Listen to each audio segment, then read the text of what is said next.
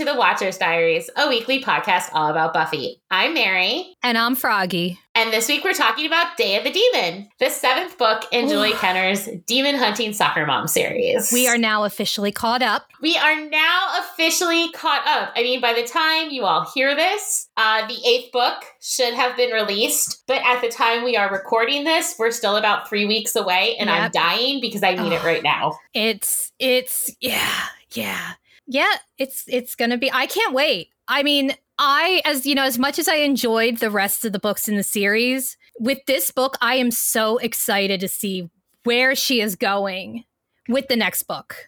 Yeah. So I don't have any announcements, which is good because as I was just telling Froggy offline, my notes for this are surprisingly long. And I'm, I'm, sure it's just me being angry about stuff because, whoa, am I angry about stuff? But let's just get into it.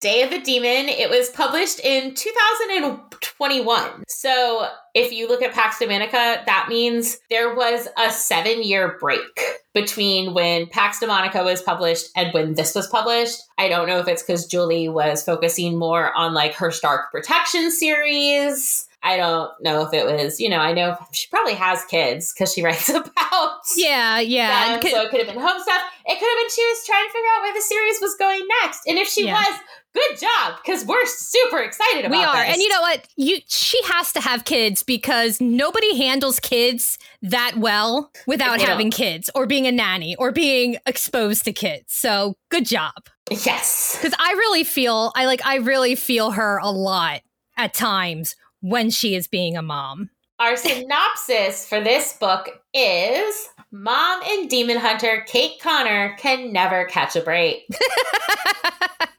I mean, why can't truth. they do? Why can't Buffy's summaries be this succinct? Oh, it's not that succinct. That's just sentence one, but it's oh, very that's, truthful. That's perfect. We could just stop there. She may have just helped save the world from a full-on apocalypse, but there's still the problem of her ex-husband having come back to life in the body of another man, and her current husband wanting to reconcile after walking out on her so recently, she can still taste the pain. Granted, he'd been knocked sideways by news of her secret vocation, but that didn't change the fact they were still on rocky ground. To make matters worse, her toddler's sudden refusal refusal to sleep at bedtime isn't helping Kate's mood, but that's really just an annoyance. After all, if she can handle demon hordes, a cranky toddler is a no brainer. No, the real problem is her teenage daughter, Allie. Not dating woes, not grades, not a desperate lust for her learner's permit. Instead, Kate's facing a dilemma that neither her parenting skills nor her demon hunting prowess can fix. Because what's exactly a demon hunter supposed to do when it's her very own daughter who's the demon? Ooh, I love the fact that that summary mentions fucking Stuart. Ah, fucking Stuart. And I would argue that he is not trying to reconcile. He's just being fucking Stuart. He is not doing a good job. No. Also, nowhere in here does it mention Timmy not sleeping. Yeah, yeah, that that yeah. I wonder if there were like scenes that were taken out or something. Like, some, yeah, like the summary was written before from, some editing. Before, yeah, bef- yeah, something was taken out for. Like, or I mean, you know, just assume toddlers don't sleep because they don't. they don't. No, they don't. 10 year olds don't sleep either. So there's that. We begin with a teeny tiny summary of what we learned in Rome. Allie has a demon inside her, passed down from Eric, and the demon that once inhabited him. Kate's never seen signs of it, never seen Allie act in any way that would suggest darkness and mayhem, but it's still there, and that terrifies her. Because one day it might just burst forth, and if it does, that's the end, because Kate won't kill her own child.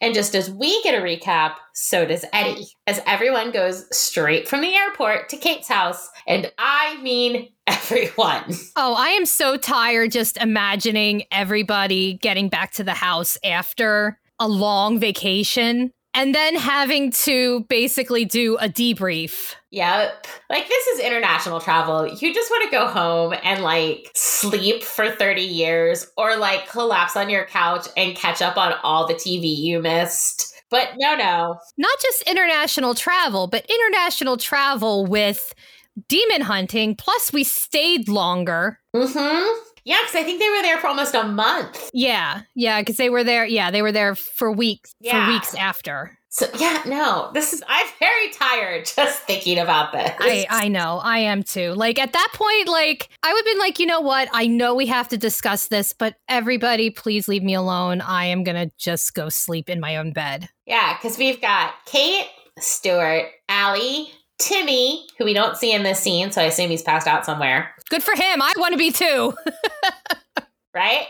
Eric and Eliza, because yes, they brought Eliza back with them. Yay! At least temporarily. Usually, usually people bring back souvenirs. They brought back a whole person. Uh, Kate still needs to have the talk with her about what she wants to do long term. Return to San Diego, stay in San Diablo, move to Rome. Personally, I'm hoping for stay in San Diablo because I need Allie to start building her own little her own little Scooby gang. I I feel like that's where things are going. Oh, that's definitely where things are going, especially with uh, the comments made about Mindy later. Yeah. Yeah, cuz it really feels like we are going to be moving towards Allie and the younger ones taking Yeah, more of because- the focus. I mean, Kate even says somewhere in here, I don't know if I noted exactly where, but she even says somewhere in here that, like, she's getting to the point where her time is over. Yeah, That right now she needs to train the next generation. exactly. Anyway, they fill Eddie in, and Eddie thinks they're still missing something. And there's something Father Donnelly isn't telling them. Yeah, there yes. is. Yeah, yeah. I'm with Eddie on Father Donnelly. Especially because he was so insistent they leave Allie in Rome and was kind of pissed when they didn't. So, like, once you get farther in the book, this doesn't make any sense to me. Like, I know, like, they they hint that he wants Allie to stay because the whole Franken demon hunter thing was like his secret project. Mhm. But later they also say that like Father Donnelly is one of the people who still believe it was Eric. So I mean, and like we're gonna find out there's like something going on with Father Donnelly and he may be connected to Kate and Yeah. Allie, but that doesn't explain why he specifically wanted Allie to stay. I think I just don't trust Father Donnelly. Oh god, no, I don't trust him at all. Like I know Father Corletti keeps being like, you need to trust him, and I'm like, Father, I trust Father- you in all things, but not this. No, no, not Father. this. And I like, and I do love that Kate has feelings of I trust Father, but I don't know if I can listen to him on this. Like, it is a very hard thing for her to to have to do. Because here you have this guy who is shady as fuck. Yeah, and I mean, and I don't understand why Father Corletti is so like, yes, we need to trust him because he never told Father Corletti about his little project. Yeah. And that man's the head of Forza. Father Corletti is just too good for this world. Yes, and so is Eddie because Eddie is firmly on team. Father Donnelly is a shady motherfucker. And that puts him directly at odds with Eric because Eric doesn't think Donnelly would lie to him. He's a priest. And he did tell them that he had no idea that Allie contained demon essence. And he believed the quote unquote hybrid to still be Eric. Did they tell him? No, because later, I swear later in the book it says he doesn't know. I don't know. I don't know. I don't know. Father, no matter what he knows, Father Donnelly is a shady motherfucker. Yeah, yeah. I don't care what he knows and what he doesn't know. Honestly, I would like him to know less. Yeah, and I mean, I know Eric's like he's a priest, he wouldn't lie, and I'm just like, my love, my love. Priest. I don't. That's not the defense you think it is, Yeah. because he was yeah. still stuffing a demon inside a child.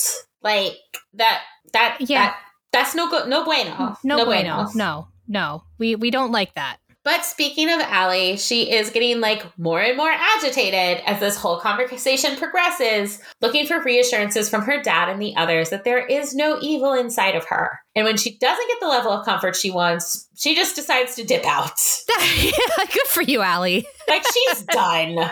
Yeah, she's a she's a 15 year old girl. She's not getting what she needs out of this. She is just leaving. Yeah, she decides to go see Mindy and go to the beach. Eric's hesitant to let her go, and Kate is too, but you know, maybe a return to normalcy is good. And yeah, Allie's in a mood, but it's not like her childhood temper tantrums ever opened a portal to hell or summoned vampires before, really, Kate. We had to had to use that as an I know. example. I know that I yeah, I cracked up later in the book just because she had to bring up vampires. Had to bring up the vampires. So yeah, they let her go, and Eliza goes along not to watch over her. She makes that clear when Allie snaps at her, but because she loves the beach and surfing, and Allie did say she wanted her to meet Mindy. So Stuart lets them take the van because Eliza adds another licensed driver to the household, and they leave. Kate's also looking to, a refor- to return to normalcy, unpacking, grocery shopping, planning Timmy's third birthday. Aw, Timmy. Uh, simple things, though I don't know if planning a child's birthday party is really all that simple. Uh, no, no, it's not. Well, yeah, and we'll get to that. uh, but first, training. Eric wants to discuss Allie's training. If they're going to step it up, and they most definitely are, they need to start almost immediately, and that means planning. He asks Kate to put on coffee, but Stuart thinks this is a conversation that can wait for tomorrow. They, well, mostly Eric is not so sure, but Stuart is adamant. You know what? I, I do give him a point for that. Stuart a point for that. I He's gonna lose it. He's Okay, gonna yeah, lose. He's gonna lose it because I was gonna say, mm, if everything Yes. that immediately follows that did not happen, yes, yes, yes, No, he would get a he- point. He gets a point for that because that's what we've been saying since the beginning of this. Everybody needs a little bit of time to cool down. Now, granted, he goes into the negative. Yes. Oh, Eric, I like Stuart has so like hit negative so many points by the end of this book. Like, I don't even know if what happens at the end of this book can bring him back to zero. Julie really and the thing is it's like the thing I love about about these books are like remember in the beginning we were like, "Oh man, I love Eric. I love Stuart. I love both of them. They're both great. I love Eric. I love Stuart." And now she is making us hate him and it makes things a little bit easier. Right? Like I'm ready to get like a hashtag Team Eric like neon thing to go behind me. I know. Cause And I mean, yeah. like, if I'm making fuck Nadia pins, I'm gonna make some fuck Stuart pins too. Ah, yes, we need hashtag Team Eric pins. Yeah. Eric, my my love. So yes, Stuart. Stuart says this can wait till tomorrow, and that David can come by after church and just wait to be Oh. a little bitch. Oh, that's especially after like we're pretty sure we we supposed to have we were supposed to have been made up in Rome. Everything was supposed to be fine. like, We mm, come home and you're being a dick, Stuart. Put it away. yes, he is, and I am just I am not ready to forget. I know at this point Kate thought she had like forgiven him. Oh yeah. I'm not. I'm not ready to forgive him, and I'm not going to be ready to forgive him for a long time. oh yeah. So Eric does leave. Kate goes to make coffee anyway, because you know, coffee. Coffee. She also has Stuart follow her into the kitchen because Eddie is watching his friends rerun and does not appreciate them upsetting his morning routine. As Kate gets the coffee going, she asks Stuart what gives. She thought he and Eric reached an understanding. An understanding, yes, but that doesn't make them best friends. And Eric doesn't live there, which, duh. Uh, yeah. But he did come over straight from the airport, and Kate guesses Stuart wants some time, just them, as a family. No, Stuart just wants to be a little bitch. Yeah, this has nothing like I bless Kate for trying to think the best of Stuart in this moment. Stuart could have left it at, hey, this will keep until tomorrow. We'll see you then. If he would have just done that, I could see it as, hey, we need family time. But the fact that he went right into, we'll see David tomorrow. Like the fact that he's going right into a pissing contest and he's going to keep up this shit. Yeah, and there's no family time because because Kate suggests they go watch something or not watch something. Yeah. And he tells Kate he has some business to take care of. He's leaving. Yeah. He's leaving. He's going to like do some work. So what the fuck did he kick Eric out for? Yeah, that's that's where I got pissed off. I'm like, there's no reason. Like he just didn't want Eric there with her. No, he didn't want Eric there with her, and he's trying to like pull some bullshit about like, well, you wanted to get started on Timmy's party, and you have two kids, and I'm just like, hit him, I know. hit him. We're at the point where I just want Kate to hit him. Yeah, like I was better with Stuart in in the last book when they were, you know, they were making up. He was trying. He was try- even when he was being an obnoxious tourist. Oh yeah. He, he was trying. That was at least that was at least charming, you know. That is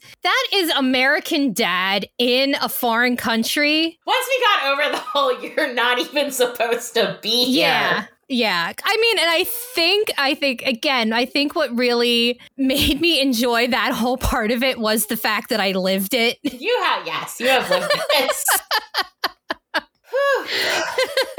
Yeah, and Kate knows this has nothing to do with Timmy. Nothing. Nope. But she does need to get the invites out because they did stay in Rome, like we said, much longer than they anticipated. And the whole like invitation window is, Oh. is closing in. That is that yeah, that window sucks. And but she knows, she knows, she knows a thousand percent this is about Stuart and his jealousy, and the fact that because there's this new thing going on with Allie, Eric is going to be heavily involved again, not just because he's Allie's father and a hunter, but because he is one of the only people who can possibly understand what is going on with Allie. Yeah. And Kate has a feeling that like Stuart does not understand how their life is about to shift and how messy it could become. And I mean, I'm I'm guessing that has her pretty worried because he just left her for the second time. And now stuff is about to get like real serious. Yeah. But enough about Stuart. Yes. Party shopping. Oh. I don't know what's I don't know what's more hell fighting demons or party shopping for a toddler. Oh, that's true. I was gonna be like, I like party shopping, but maybe not for a toddler. No. Kate and Laura head to the local party store, and Kate is completely overwhelmed with the colors and the characters, and it just it totally makes her zone out until she realizes that Laura is talking to her. Nemo. She will she will go with Nemo. Good choice. Laura tells her that Timmy loves finding Nemo. True. Okay. Or should she go with SpongeBob? Nemo Nemo is fun. And better for a three year old. SpongeBob is better suited for that sophisticated first grade crowd. I love Laura. I just I do I too. love Laura. Yeah. Yeah, she's she's the best. She is such a good friend for somebody like Kate. She helps Kate run down the list of what she'll need and even offers to make the cake because Laura is a domestic goddess. She is. Kate would love her too, but she knows Laura is busy and would rather save her favors for things she can't push onto the local grocery store. Laura assures her she can do both kind of favors before taking that opening and asking if she's ever going to hear the rest of the Rome story or have they just become those friends who drink wine and talk about their kids. They were already those friends. Yeah, we're yeah. Yeah. Yeah, but their friendship has evolved to include demons and weapons. Laura likes to think of it as eclectic. While Kate wants to tell her the rest, the only parts she doesn't really know are the parts that involve Allie. And while Kate knows deep down that Laura would never look at Allie differently or keep Mindy away, she is still afraid and she has to protect her daughter. So Laura gets the hint and turns the conversation back to the party. If Kate doesn't want to do Nemo, they could do Captain America. No, no, Nemo is good. They head to the cash register, and Laura swears she has a coupon. And she searches for it, which seems to piss off gum chewing a gum chewing lady behind them. One who is buying nothing save a swirly looking candle. Something Kate finds odd and feels is more befitting a druid than a party. I mean, druids have to get their pretty candles from somewhere. I mean, that is true. That is true. As they leave, Kate, who is kind of itching for a fight, oh my god, can't help but wonder if the rude lady was a demon and if she just walked away from a prime ass kicking opportunity. Spoiler alert yes. Yes. Yes. At that point, I'm like, is she really a demon or is Kate just very pissed off at everything and wants to fight? Porque no los dos. Returning from the store, Kate and Laura stuff the party stuff in a closet and then decide to have a little wine and gossip sesh while Kate bathes Timmy.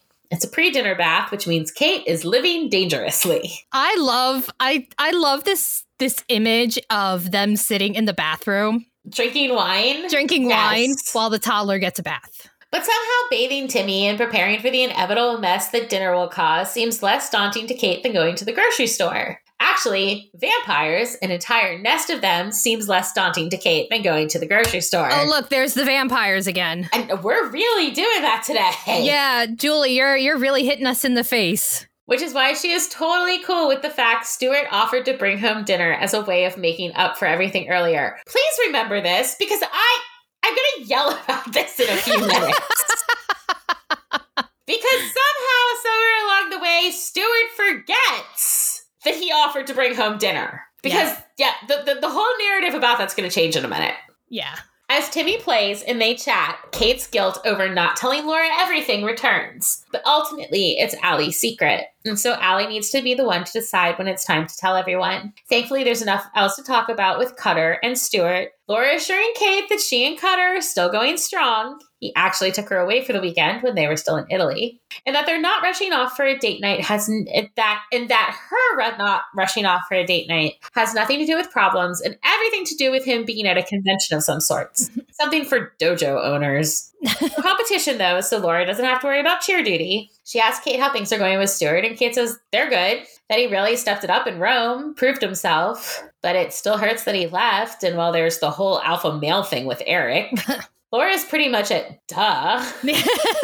because her ex just helped her save the world, pretty much save the world single handed, as Laura still believes Eric to be mm-hmm. the hybrid in this whole situation. After Bath comes presents and Kate's tale of how she wanted to get Laura an even cooler bag, but some woman snatched it out from under her. Kate had been sorely tempted to take her out before she could pay for it. but alas, Laura assures her that the bag she got is great, perfect even. Kate tells her there's another present tucked inside, straight from the Vatican an official Forza holy water flask. Laura can't believe it. Is she sure? Because she's not exactly Forza. True, but she should be prepared and she deserves one. Even Father Corletti thinks so. the fact that Father Corletti thinks so highly of her, I know, Laura, and I'm like, yeah. you would get to me too. I know. It's it's just it's so cool that this person that Laura never met, but is so important to Kate and he knows that Laura is important to her. And I like I like the fact that even though they're really not supposed to tell people about the whole thing, it's not like with the Watchers Council. Yeah. Where they're like, "Oh no, no, no, you can't nobody, no, you can't have any help from anybody." But no, like Father Corletti is encouraging her to have a circle. I know. And then I, I, mean, and they're drinking wine, so like soon she's sniffling, and and then we get into that. She's yeah thanking Kate for bringing her into the fold, telling her the truth that first night. Like she knows Kate could have lied, yeah, or pushed her away, and the fact that she did it, it's just oh. I love, yeah, I love their friendship so much. Kate is glad to have her on the team. Laura's research skills are unmatched. Kate says if Laura had started a few years earlier, she could have made a kick ass Alimentatore. Really? Eddie, who is in the other room with Timmy, gives the two a hard time and gloats that his present, a dagger with a flask in the hilt, is better than Laura's. After he takes Timmy upstairs, Laura realizes that she should probably get home, do the laundry she said she was going to do. Funny, that is Kate's evening plan also. Laura says something about Mindy wanting to have a movie marathon and asks if it's okay if Allie and Eliza spend the night. Kate's fine with it and just tells Laura to tell Allie to send over a text when they reach her place. As Laura opens the back door to leave, Cabot dashes inside, followed by a demon. Of course. Two demons. one immediately goes for Kate before realizing she is not the one who is new. Oh, good. Cryptic demon messages. More uh, cryptic demon messages are my favorite. Especially when poor Kate is like, "What the fuck is this supposed to mean?" At least Kate like has an inkling what it uh, this one. This yeah, this one. This time it's not like you have the thing, and she's like, "What? What thing do I have?" Yeah, yeah. More fucking cryptid messages. Thankfully, Laura is there with her brand new holy water flask and comes in with the assist, allowing Kate to take out Demon 1. She then takes off after Demon 2. In her chase, she passes Mindy, who is concerned about her mom. Kate assures her Laura is fine and asks about Allie. All Mindy says is demon, and Kate takes off at breakneck speed. However, when she arrives, she discovers that she is too late. The fight is over, and Allie is standing over the demon victorious, though a bit shaken. Kate immediately goes to her, wanting to know if she's all right, and checking for any possible injuries. Allie assures her mom she's fine, and like most teenagers, eventually gets annoyed with Kate's fussing. Eliza eventually picks herself up from the grate she had been thrown into and joins the group shortly before Mindy returns, saying her mom is hiding body number one. So, what are they going to do about body number two?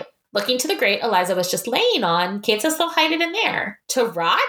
No, until Eric can come get it.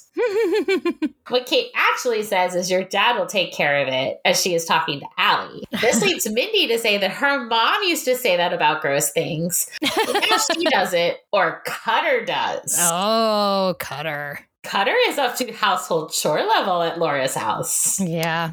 Mary and I have Mary and I have done some mental casting. We have. We need to throw it up. We need to throw it up. And uh Lex gave me one for Marissa, so I'm very excited. I hadn't had her yet. Yeah, that'll be cool. The grate, it seems, is locked, and so the girls want to know how Kate plans on getting in. Does she have bolt cutters on her? Kate says no, and that she'll pick the lock. She can pick a lock?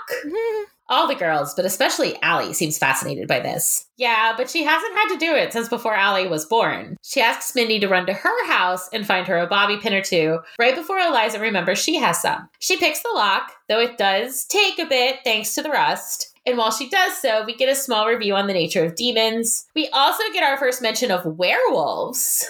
Oh. Uh, and when I when I was writing my notes while I was reading this, I was like, "Wow, I hope we get to see vampires and werewolves someday." Little did I know. Someday is today for one of them. Yes, today is the day. Uh, while Kate is getting the grate open, Allie calls her dad to tell him there's a demonic pickup. That done, Allie asks if they can spend the night at Mindy's. And while that had been the original plan, Kate can't help but feel a bit wary, as she always does after a demon attack. Allie assures her it's fine though. They got two of the three. The third is probably laying low, waiting for another time. And besides, that is a lot for one night. And Eddie did do some hunting while they were gone.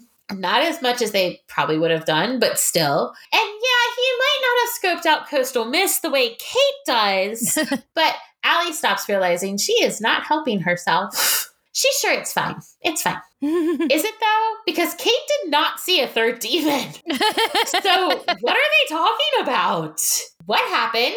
The girls hem and haw, but after Laura arrives, they tell their story. Seems a demon approached them on the boardwalk and asked Eliza if she was the one that was new. So they didn't want to hurt her, but the girls were not so naive as to believe that. But they never really got a chance to do anything as this guy from school showed up told the demon that Kate wouldn't appreciate this, and then brandished a knife at the demon. The demon left, and so did the guy, Jared, saying he'd see them around. Well, that all sounds really sketchy. I know. I know. Some some sketchy ass bastard. There's a small debate about whether Jared just meant a mom wouldn't appreciate some sketchy guy approaching the girls, or whether he meant Kate specifically, as in he knows Kate is a demon hunter. Mindy thinks he meant Kate. Allie is unsure and would like to get back to the issue at hand. Can they stay at Mindy's? Yes. Yes, but she wants them to stay inside till morning, not even come out to see Eric, and she wants them home by nine because they are going to Mass and then Cutters. Laura reminds Kate that Cutter is still in LA, and Kate says they are going to Cutters and Laura will let them in with the key. Does does this scene sound familiar to you? Like this is just me with and we are going to do this thing. We can't. We are going to do this thing an alternate way. Wait, but we are still going to do this thing. It does. It very much sounds Yeah. like you. yeah. However, when Cutter gets back, there will be vigorous everyday training after school. Eliza says she's no longer in school, but is happy to train whenever, really. Allie and Mindy start to head off, and Eliza hesitates until the girls tell her to come. They want her there, and it's totally okay with Laura, right? Laura says it is, but Kate knows the look that accompanies her agreement. It's the same one she uses when she wants the PTA to just shut up.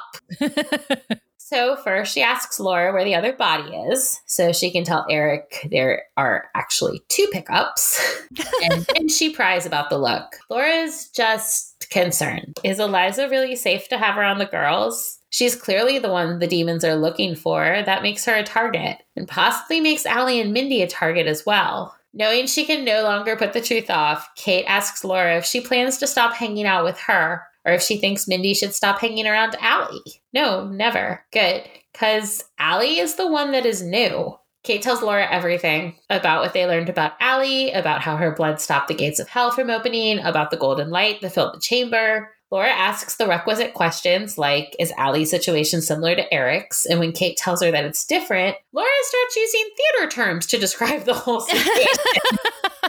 like how Allie is the happy ending and Eric was the tumultuous, tumult, why can't I say that word? Tumultuous. Tumultuous, Tumultuous yes. third act. She can thank Mindy and the play for these analogies. Apparently, Mindy told her mom that everything that happened with her dad in the divorce was the inciting incident for her romance with Cutter. Kate can't help but laugh and then cry because she is just so relieved that Laura is Laura. Yeah. And responded just as she hoped she would, but feared she wouldn't. Laura assures Kate she would never order Allie to stay away. And besides, she got herself a taser. if Allie gets out of hand, she'll just give her a little jolt. Kate wants to know if out of hand includes leaving her dishes everywhere. It might. All right, whatever it takes. Back inside, Kate and Eddie have a heart to heart while Timmy plays band, aka beats on various kitchen supplies and makes all the noise. Hmm. Ah, this scene. This conversation between the two of them, it's just so sweet. I it's it's a reminder of just how much he has been folded into this family. And there's so many of these reminders through this book. And yeah, I'm just this yeah, I love, I- I love Eddie. I feel like we're setting up for Eddie No! to die. I do. No, like I mean, I do. Like it just I like I don't know that he's gonna die from demon. I know, I know, and I know he's like a million years old, but I can't have. I'm gonna cry. I'm literally. I gonna know. Because I I, know. can't have anything happen to Eddie, and I can't have anything happen to Father Corletti, and I can't have anything happen to Eric. So like, I just But we want I- everything to happen to Stuart and Father Donnelly. yes, if someone has to die, let it be Father Donnelly. Yeah, Julie, if you kill if you kill Eddie, we swear. Don't break my heart, Julie. Eddie assures Kate that Allie is the same kid she's always been, and that unless Kate has noticed something, a significant change, she needs to stop worrying because she's worrying over nothing. They talk of family and how they really have become a family, and how Eddie must think of Kate as a daughter because he firmly believes neither Stuart nor Eric is good enough for her. Oh, I love him. I'll, I'll agree with him on one of those. I'm, Yeah. I'm just, I'm still very salty towards Stuart. Yeah, but I think also like I love the like I love the whole like no man is good. Like I love how curmudgeonly he is, but how He's so sweet he is. But he's still so sweet. And especially and that's why I love this scene because it is so like it is so heartfelt. And yes, it still has his Eddie brand of salt, Mm-hmm. but it's very from the heart. Eddie tells Kate that his prejudices aside, they both love her. And if she can stop them from killing one another, she might just have herself quite a team. He also reminds Kate that whatever is going on, she can handle it. She's sent many a demon packing right on back to hell, including Lilith herself. Eddie, I feel you've jinxed us. Yeah. Kate's not entirely sure she permanently destroyed Lilith, and yeah, that has alarm bells ringing in all our heads. oh yeah. And that that's a through line throughout the book. Eddie's a bit of a marshmallow, and Kate tells him so, giving him a kiss, which he tries to rub off in an attempt to keep his curmudgeon street red. yeah. Eddie, please. No, no one is buying No, that. we we know. We we've seen it. then comes the maggot, which ew. Oh, oh, oh, oh, oh, ew, ew, ew. Why was ew, this ew. even necessary? Oh, that was gross. That that was oh. No, no, no. No, the maggots. I And I guess she was going to fix dinner because she was going to get like a pi- which wasn't Stuart bringing dinner home. And she just she discovers that uh, uh, Uh, mm, no. mm, no. Because Allie, I guess, got distracted while putting groceries away before they left, and so left a pot roast. So just left raw meat in the pantry yeah. for a month. Yeah. How did Yeah. you not smell that the moment you walked in the house? I think everybody's been a bit distracted. just ew, just ew, ew, Yeah. Yeah. ew. Yeah. So yeah, Kate calls Allie and tells her that she will be cleaning this the next day by herself. Or she can hire a cleaning service with her allowance. Doesn't matter. Kate's not doing it. Good good for good for you, Kate. Good for you. Kate finally gets to her laundry, to me helping, and she's just finished up basket number one when Stuart calls. Seems he's going to be late. He and Bernie are going to meet with a tile guy to repair the mansion, which Lilith destroyed. And then Stuart still needs to run by the office. I, sp- I swear to God, Stuart was supposed to be bringing home dinner. I Because, like, Kate didn't have a chance to make it to the store. yeah. So he's backing out of that, which, god damn it, Stuart. And like Kate says it's fine that the two of them can do a night in later, and it's not fine. It's Kate. not fine, Kate. We are here to tell you it's not fine. Hanging up, she tells Timmy it's just the two of them for the evening, as Stuart is now working late, Allie and Eliza are at Mindy's, and Eddie has a date, which I was really hoping is with Rita. And we find out later he is still seeing Rita because I do love Rita, and the two of them seem very well matched. Yeah, yeah. Kate suggests they do dinner and a movie, and Timmy asks to watch the puppy movie, aka 101 Dalmatians. which Kate doesn't really have anything against. She just has seen it more times than there are dogs in the film. Still, she agrees and then asks Chef Timmy if he would like to help cook dinner. My heart just melted at this whole thing because the whole Chef Timmy thing was just the cutest thing in the It so entire cute. world. It is so cute. And he's a very eager chef. They make the food, get the movie, and are snuggling on the couch when Timmy starts excitedly yelling Uncle David because they have Eric slash David, the uncle title, in order to explain why David Long is always around Kate and her kids. And my question is, whose brother are they trying to push him off as? Yeah, I think this is just one of those we just nobody nobody asks questions. Like That's fair. yeah, like and the thing is their circle is small enough that nobody's going to really care. Well, but it says it was done more so like it wouldn't look creepy at school. Yeah, yeah, that's true. So that's why I'm like, how how are they saying he's related exactly? Don't ask questions, Mary. okay. Okay. Look, these people don't always make the best choices. No, this is true. Kate tries to tell him that the guy in the movie looks nothing like Uncle David, but Timmy isn't talking about the movie. He's talking about the real Uncle David, who is standing at the back door. Eric, why are you being a creeper? Kate can't believe he just showed up at the door like that, especially when he doesn't know whether or not Stuart is home. She opens the door and asks if anything's wrong, and he says no, he got both bodies in the trunk, though he may need to consider a bigger car. I, love the whole conversation about this. She apologizes for calling him all the way back down from Los Angeles. He wasn't in Los Angeles. What? He was in San Diablo. Allie, she needs him right now, and he needs to be there for her. And this is just about Allie. Kate has to ask. He has to know, especially with how relieved Stuart was when Eric had moved to LA. And shut up, Stuart! Um, the one thing that I have a question about. So Eric is supposed to have moved to LA, Yes. but he's still teaching at the high school. So I'm wondering if he was getting everything in order before submitting his resignation letter. Yeah, And he never got around to doing that. yeah, yeah. now, that's because what. they also say like he hadn't gotten out of his lease yet because Yeah. his lease wasn't up. Yeah, So like he just ends up renewing his release and I guess never submitted his resignation yeah, letter. yeah. Because that was that was funny. I'm like, so is this dude driving down from LA every day? No, no. I guess he thought he'd like bef- give them enough time and then he like rushed off to Rome. yeah, yeah. and then came back sense. and was like, "All right, well, I'm not going to send this in now."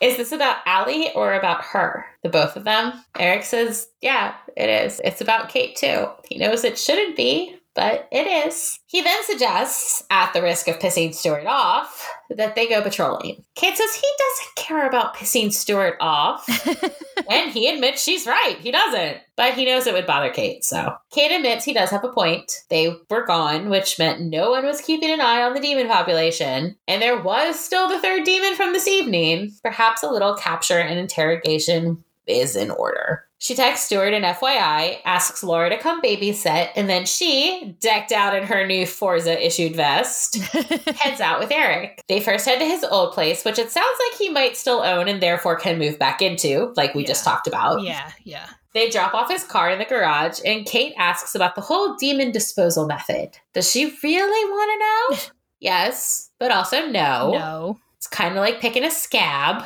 Eric tells her that there are lots of vats of chemicals in the school basement that a waste disposal crew, aka Forza, pick up every so often. Demon goo in the basement of their daughter's school. Fabulous. They head out on patrol, Eric telling Kate that he went through the papers and it looks like 15 people died, or more miraculously, did not die while they were in Rome. And that is including the two in the trunk. So if they can take out at least two more tonight, well, then they'll be below a dozen. Top of the list to hunt down is two Coastal Mist residents who just walked off. No family, and obviously the home doesn't have the staff to dedicate a group to look for them. So as long as Kate and Eric find them before the police show up, which, okay, okay, hold on. So Kate's thoughts earlier when pushing the body into the grate. And then the bits about the police here, it got me thinking. So, when a demon inhabits the body, there are all these miraculous recoveries, right? Mm-hmm. But they turn out to be demons and Kate kills them. Yes. So people never even know they died. Mm-hmm. But they become demons and Kate kills them, and the bodies have to be disposed of. So the bodies just disappear, which means people from San Diablo just disappear. yeah. By this time, a good number of San Diablo residents are just missing. So why are we not hearing more about that? Do we have a situation like in Sunnydale? I mean, maybe, but also, I mean, maybe, maybe the Vatican like makes excuses. Yeah. But I'm like, by this point, you'd be dealing with a lot of people who just disappeared in Mhm. San Diablo, never to be heard of again. And I feel like we'd be hearing more about the police and how like this is becoming a problem. Yeah, because I know like it, it makes a little bit more sense with the coastal mist residents because they're usually people whose family, like a lot of times, families, Yeah, and they do make a point to say a lot of these people don't have family. a lot of people don't have family. they make they make a point where like some of these people just wander off. They'll make an excuse later about you know falling off cliffs and stuff. But yeah, it would make sense. And and now some of them, I think, I feel like some of them though also come from surrounding areas because they do look like they do look locally, and they also look a little bit outside of San Diablo. True. So some of these demons might be coming from other places. Plus, they know about her now. They know about her. They know about Allie. So it would make sense that more demons are appearing from outside San Diablo to come in, this is true. This is true. especially after their their thing in Rome. I also very true. Yeah. Anyway, Kate and Eric soon run into one of the nursing home residents, Henry, and he greets Eric the same way demons did when he had Odanya inside him, calling him sire, bowing. Eric says Odanya is gone. The demon inside him has been expelled, and he is not his sire. The demon says it's not that simple. It's still on him, and she wishes him not to be harmed. Who? Who wishes it? The glorious one. God damn it. I knew mentioning Lilith earlier was just inviting trouble. Yeah. The demon continues, calling Eric her consort and saying the ones with darkness in their blood are in his debt and that he is to be rewarded. This does not make Eric happy. in fact, it kind of pisses him off. He is really, really, really, really pissed. And so he kills the demon before he and Kate get a chance to interrogate it, something that doesn't make Kate too happy. Eric's sorry, he just, it never ends. And if the demon is out of him and this is still going on, how deep in him does this thing run? Has he totally fucked up Allie? Has he ruined everything? Kate assures him that Allie is fine, the same girl she's ever been. He's ruined nothing because none of this was his fault. It was his parents and some others in the church. She thinks the main issue here is whose consort do they think he is? Lilith's? Because they got rid of her. And even if it wasn't permanent, there's no way she should be able to regroup that easily. It should take years, generations even. Eric's not sure. What sources do they have to go on? Ancient texts? Do they even know? They dispose of the body over a cliff, making it look like an accident. But Eric just can't shake the fact something is wrong with him. He knows so much of what happened last time the demon was inside him, but why does he remember it? Why wasn't it a blackout like the other situations? Kate doesn't know, but it doesn't mean there's something wrong with him. Kate, like Eric, has her doubts. Mostly she's afraid Eric is lying to her again, not telling her everything, but she reminds herself, like she reminded Eric, that his lying was a product of the demon. It wasn't him. They're in this together for no other reason than because of Allie. And just now, with the demon, well, he's always had a short fuse. Besides, they don't even know if Henry knew anything. They'll find the old woman and interrogate her. Yeah. Eric says she should start heading. He wants to sit for a few, clear his head. Then he'll start heading home. Kate just looks at the cane. He's gonna walk. Yeah, it turns out the cane is mostly for aesthetic reasons these days. And hidden weaponry. David, had he survived, was never going to be permanently injured. He assures Kate, once again, he's fine and she heads home. Home, Kate enters the house to find Stuart waiting, sitting in the dark like a TV villain. Jesus fucking Christ. It kind of reminds me of uh Winter Soldier. Yes. When He's Robert Redford there. comes home and Bucky is just sitting there. Stuart could never be as cool as Bucky. never, never. But yeah, that's the that's the same vibe. As Kate enters, he asks if she was patrolling. She has a non-committal shrug and he says, They said no more secrets. Oh my fucking god, Stuart. wait, wait, wait. Didn't she send him an FYI text? Yes. So wait, wait, what? Why is he even ask? He's just being an asshole. He is just And being an asshole. Plus, he knows that this is her job. yeah. Anyway, she tells him that there were demons and she had to go.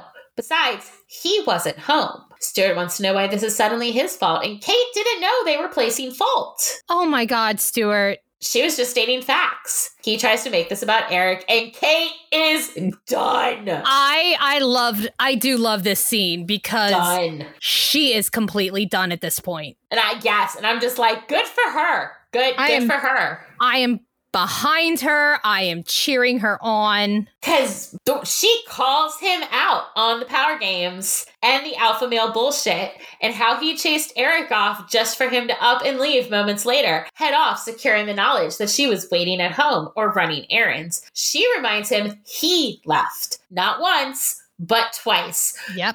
Twice he left. Preach, and the girl. second time, he took her son. Their son. When he said that, I was Oh. just like, shut Oh, up, like Stuart. that is just classic manipulative behavior there. Like, like- just, mm, shut like- up. He's taking all of these valid points that she's making and just pulling one thing out. Kate says she thought they came so far in Rome, and now that they're back, she she tells him Eric's moving back and that Stuart's gonna have to find a way to deal with it because having Eric there is what Allie needs. Stuart wonders if Kate really wants him to deal with it or she wants him gone. And honestly, if I was Kate, I probably I would would have say- been like, "Yeah, okay, bye." Yeah, because if you're going to pull bullshit like that, because like she said, I thought we rehashed this. I thought we fixed everything up in Rome. But we get we I'm get so over Stuart and his bullshit. I am so done. Like I I was so ready to give him the benefit of the doubt. And even like when they were in Rome and he was trying, I'm like, you know what? I think I can forgive Stuart. Yeah, because he punched a priest. He punched He Father punched- Donnelly. I was punched like, Father- yeah. Like, yeah, go Stuart. Like I was completely, but now that they're back in the States and he's just, I mean, he's being worse than he was before. Yeah. Yeah, he is. Yeah, he is being as bad as when they thought Eric was just a teacher and being weird with Allie. Like he is worse than that right now because and he know because he knows now the situation and he's still being a dick. Yeah. Kate says she loves Eric. Yes. She loves him too. She is there with him. So, no, she doesn't want him to leave. They both start to calm to realize there's a lot of work and healing to be done. And I totally forgot Stuart had never been told the truth about Eddie oh, until it comes up in this conversation. So, yeah, Stuart finally learns that Eddie is not a blood relative. uh, but it's okay as they've all grown attached. yeah, yeah. I, I I forgot that. Yeah, they they just went on the shit.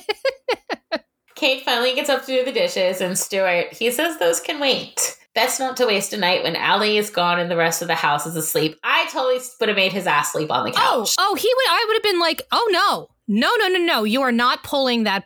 No, Yeah, no, no, no. no. You are not going to act cute and romantic after you just pulled that bullshit. Later that night, a sound awakens Kate. Though she is 99.9% certain it's coming from downstairs, she still checks Timmy's room because, well, toddler. Mm-hmm. Also, she wants to make sure if something dangerous has entered the house, it hasn't gotten to her son. But Timmy's fine and Allie isn't home, so she heads downstairs to find Eddie at the bottom, steak knife in hand. Whatever she heard woke him as well. It makes Kate glad to know there's another hunter in the house, someone she can work in tandem with like she used to. Together they creep towards the back door, only to discover Allie curled up on the sofa and clutching a pillow. Apparently, she told Laura she didn't feel good and asked to come home. It worries Kate because she knows either Allie's really sick or something truly serious occurred. For nothing else could get her to willingly leave a sleepover at Mindy's. Kate tries to find out what's wrong, and Allie says she just wants to go to bed. It breaks both Kate and Eddie's hearts, and the fact that Eddie is so worried, so Mhm. filled with love for Allie, it makes Kate love him all the more. She follows Allie upstairs, helps her get settled, and that's when she admits she has a nightmare about Lilith. She thinks she's seen Lilith's true form, and it makes her feel Lilith is coming back for Eric, or maybe even for her, because something changed in the catacombs. The moment she entered the room, she felt it, and what if what if this whole thing was just some sort of long con? What if the demons never intended to open the gate? What if they just wanted her to go in there to change? What if they want to use her for some sort of weapon? Kate tells her that is not happening.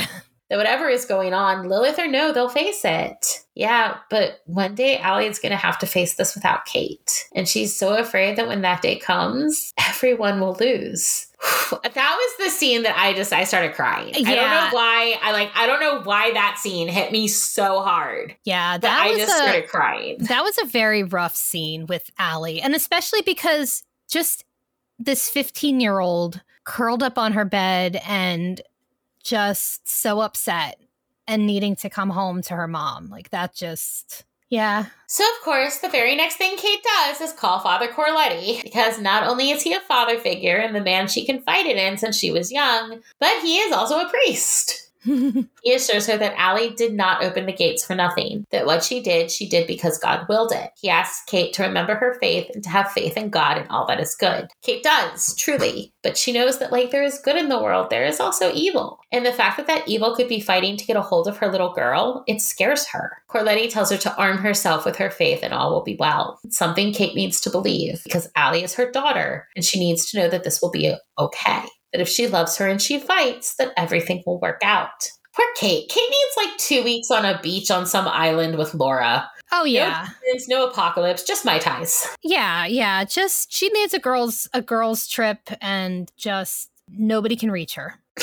The next morning brings Mass, and while Kate has every intention of getting there early, life with a toddler means schedules are all made up and arrival times mean nothing. So instead of early, they're sliding into a back pew last minute. Kate catches Stuart staring at Allie as if waiting for something to happen and glares at him. Though she is a little wary herself. Wary and much relieved when she takes communion without crying out in pain or disintegrating.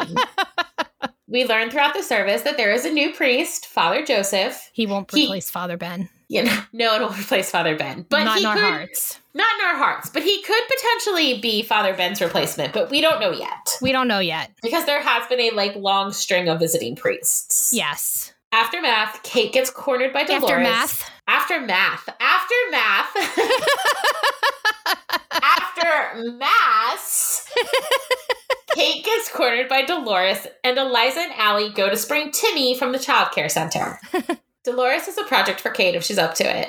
A cataloging of the collection to see where there are gaps and maybe promote more donations. While Kate isn't thrilled to return to the land of dust and bugs, working on such a project will give her an excuse to ask for books from the Vatican, so sure. I would actually love this job, Except for the bugs. except for the bugs. I, I can't do bugs. But let me catalog stuff. She says she can't start till next week, after Timmy's party. Dolores then asks if it's true Kate teaches self defense classes. She does. Well, when the next session starts, sign Dolores up. A woman can never be too careful. Heading towards the playground, Kate spies Eliza, Allie, and Timmy. Timmy is in the sandbox, but Allie and Eliza are near a tall boy. He and Allie looking at each other very intensely. Kate is also looking at them intensely and so doesn't notice when Eliza appears beside her. Who's the boy? Eliza tells her it's Jared, the one who scared away the demon. Kate can tell Allie likes him, and Eliza, well, she says his knowing about demons and how to handle them makes him a better boyfriend material than most of the guys Allie goes to school with, right? boyfriend? We're Well, moving way too fast. While Kate really wants to explore that more, she doesn't get a whole lot of chance to because Stuart arrives and oh my god. oh. The level of anger and rage I felt at Stuart in this scene. Like, legit, I wanted the man to step on all the Legos. Yep. All of them. Like, cursed to forever wear shoes fashioned from Legos. Yes. Yeah. That's how I feel about him through most of this book. Because, first off, it starts with him being all snotty about the fact Eric wasn't in Mass. And are they sure he can attend Mass? Kate reminds Stuart that Eric walked through and received communion at the Vatican. Uh huh. If he can do that, he can manage San Diablo's local cathedral. That's when Stuart starts on Allie. He doesn't say anything directly negative, and he frames it all as being worried, but oh my god, the way he's acting, the way he glances, the things he isn't saying. Yep. He asks Kate if she isn't worried, and she admits yes, she is, but as her mother, it's her place to worry. Eliza reminds them that Allie also walked through and took communion at the Vatican, that she spoke to Father Corletti. She's going to be fine. I love Eliza. Eliza, I love Eliza so much. I can't wait for her to come back. I know. She also tells them that she's going to head back to San Diego. What? Kate knew she should have expected this, that Eliza was bound to have friends down there, but a not so secret part of her wanted her to stay. Don't worry, she's not going permanently. There's just things she needs to do pack up stuff, arrange for her mom's funeral, sell the house. She bet she can even find some family things from her mom for Kate to go through. Perhaps allow Kate to learn a bit more about her parents. Kate gets it. She does. And a part of her feels bad that she didn't think to ask Eliza about these things, offer to go with her. Another part of her just wants to get Eliza to try to stay because with all the demon stuff, Eliza knows. But it's not her they're after. They all know that by new, the demons don't mean new to town. She'll be okay. She just needs to say goodbye to Allie and Timmy, whose birthday she's going to miss. Kate assures her Timmy won't even notice. A hug and a candy bar when she returns, and they'll be square. Saying she shouldn't take the bus, Stuart offers to drive her. He can drive Eliza down and stay overnight at the office in Los Angeles or near the office in Los Angeles. Then he'll be back at some point tomorrow. It does mean Kate will have to swing by the mansion tomorrow. Kate doesn't mind. She's been meaning to go back, give herself a reminder of how dangerous Lilith can be. She doesn't like how eager Stuart is to go, though. How awkward was that car ride with Stuart and Eliza going to LA? I'd like to think Eliza just like read him the riot act the whole ride. Yeah, like. Because he's also like really awkward when Allie comes up with Jared. He can barely look at Allie. Yeah. Are we sure Stuart's not possessed? I don't know. I don't know. I Stuart was being very weird. I don't like. I don't like it. I know. I'm ready for this man to go. Yeah.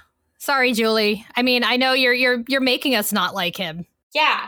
Allie asks if they can go to the beach. Her, Jared, Eliza, and Mindy. They've already texted Mindy, and so for Kate to say no would just be disappointing everyone.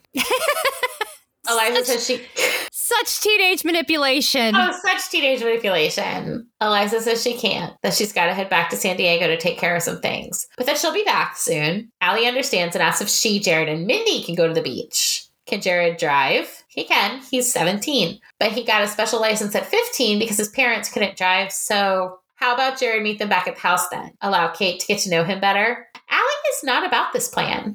Finds her mother to be extremely embarrassing, but Kate is adamant. House, 15 minutes. They get waylaid by Dolores again, though, so Stuart and Eliza easily beat Kate back and are on the road by the time Kate, Allie, and Timmy arrive home. Kate texts Stuart and gets a smiley face in return. That she has a nagging feeling that the smiley face is because he's away. Oh my god, just tell him not to come home. Yeah. Just tell him not to go home. I am Yeah. done with Stuart. We're done. We're done. That's it. It's it. We're done. We're not we're not doing we're not fucking around anymore. Kate fills Eddie in since he wasn't at Mass, and when Jared arrives, well, Eddie is ready with the interrogation. How does he know about demons? Uh, Eddie assures him everyone in the room, save Timmy, who is quietly coloring after spilling chocolate milk everywhere, knows about demons. Jared says his grandfather was killed by one, and that from there it kind of became a family vocation. But that isn't why he likes Allie. He's always liked her, or at least liked her since before she quit cheerleading. He thought she was cute.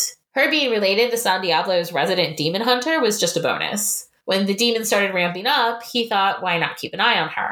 Allie's made cinnamon Allie's made cinnamon rolls, a snack before they go, as Allie is so certain her mother will say yes, even though Mindy can't actually go. And they all move to go into the kitchen, which is when, by chance, Ooh. Kate glances at the mirror they all pass, and whatever she sees or doesn't see in it makes her grab something wooden and sharp and aim it at Jared's heart. Vampire! I love how this scene plays out. we finally get to see a vampire. I am so I'm so excited. I'm so we excited. we kind of got slapped in the face with it a few times during the beginning of the book, but we got here. also, it's mentioned that Rita wasn't at church and that something is going on with her family, some niece or nephew visiting from town. At the time I read that, I was not sure if it was going to be important. Turned out it wasn't. Yeah, like, I you never know. You never know when Julie drops little hints like that. yeah, I thought is it Jared? That's what I was wondering. Yeah. Vampires. Okay. We As got Kate outs- vampires. As Kate outs Jared for what he is, something that is a huge surprise to Allie, seeing as she's seen him out in the sun and all, we learn about how vampires operate in this world. From Jared himself, who explains it to Allie in, t- in an attempt to be honest and not get staked. The vampires here, uh, they share some qualities with classic vamps, and they do share some qualities with the Buffyverse vampires. And then they have some qualities that are all their own. hmm So let's start at the beginning. A vampire is made when someone has their blood drained or loses blood and then sucks the blood of one already a vampire. With Jared, it happened a little over 120 some odd years ago when, while hunting, he got his leg torn open, enough to bleed out. But a man dressed as a priest Ugh. appeared to him and made him. For a moment, I got very excited about this. I did. that like maybe the whole sketchiness with Donnelly was leading to him being outed as a vampire. Yeah. But then Jared said his sire was killed. Yeah. Yeah. No, I I definitely was like, "Oh, oh, yes. Oh, man." Uh, his sire was killed, staked by a demon that Jared in turn killed. Because, yes, sires are a thing, and you are bound to your sire. So to go against them is apparently one of the highest vampire crimes, or at least it creates this huge shitstorm. Because Jared says vampires are very clicky that way. But without a sire, Jared is a free agent beholden to no one. Though he does apparently have a contact in some organization, one that sent him to San Diablo. Kate's running theory is that his contact is Father Donnelly. And you know what? I believe it. Yeah. But what about the sun, mass, drinking blood? Jared explains that because he's still young, he can do things like walk in the sun or attend mass. The older he gets, the more classic vampire symptoms will kick in. It's different for every vampire. Some hit that mark around 150. For others, it can take thousands of years. Blood he does need, but not often and not human blood. Animal blood does just fine. Blood, it keeps them going, it gives them a buzz. Human blood obviously gives them a bigger blood, a bigger buzz, and well, all vampires are addicts. Some just fight it better than others. So the tales you hear of these nests that are going around, tearing out people's throats, killing people, they're not fighting it. And they tell Allie to think about it like any other drug, like PCP. And oh my God, did I scream when I saw that? Yeah. Because PCP, it's a gang on PCP. PCP. Yeah. And I would like to think the use of uh, that drug in particular in this explanation was intentional. Yeah. It's just it's just one of those things. Like it has to it has to be. But then again, PCP is also a good explanation for Yeah. a lot of shit. At least it's not wild dogs got inside and That's true. So the reason vampires can walk on holy ground is that they're not demons, but they do have a bit of demon inside them. So when the first vampire was made, when someone slit another's throat and drank their blood, they drank out a demon with it. But it wasn't like the demons they know. They weren't dead, and it wasn't a possession. They were still them, but with a demon inside. this is a very interesting origin. Yeah. And when they turned the next vampire, some of that same demon went into them, and so on and so on and so on. All the same demon, just being diluted as it passes on. So, in that way, they do share a bit of a characteristic with the Buffyverse fans Mhm. because this whole demon, demon essence inhabiting the body. But while in the Buffyverse, this demon twists you and makes you a monster, in Kate's world, you're still you, just you're now a blood addict. Yeah. Yeah. But I like I like the origin of some somebody killed somebody else, drank their blood. I also love that they're like, we don't know why. we don't know we, why. Don't, we don't know why. They just did it. yeah. I mean, why does anybody do anything? And yeah, that's a thing. We also learn the way vampires can be killed. A stake through the heart, which must be wooden, and burning. Other than that, Jared doesn't really know of any other way. So if he moved there last year from Vegas, which apparently has a very high vampire population, not all of whom are weirdos. Because Jared does tell us there are some very weird vampires, but a lot of times they're not weirdos. Though it does make sense now why Buffy and Pike went to Vegas. Yeah, yeah, it kind of does. Why didn't he say anything before? Because Kate's a demon hunter and he has a bit of demon inside him. It's her job to kill him. This statement clearly wigs out Allie because she too has a demon inside her. and no, no, that is not what Kate's job means at all. So now that everyone knows everything there is to know about vampires, can they go to the beach? what? Allie looks at Jared incredulous. He's just going to ask for her? Oh, Well- I love this. Yeah, he thought she wanted to go. That was before she knew he was Dracula with an agenda. Eddie says having a vampire partner might not be so bad. It all depends on the vamp and how deep into the addiction they are. He knew a female once. Real tiger in the Eddie! Eddie, not helping. Kate puts an end to that discussion. I love how Allie is like, hold the fuck up. You're not going to speak for me. I know, good girl. Good girl.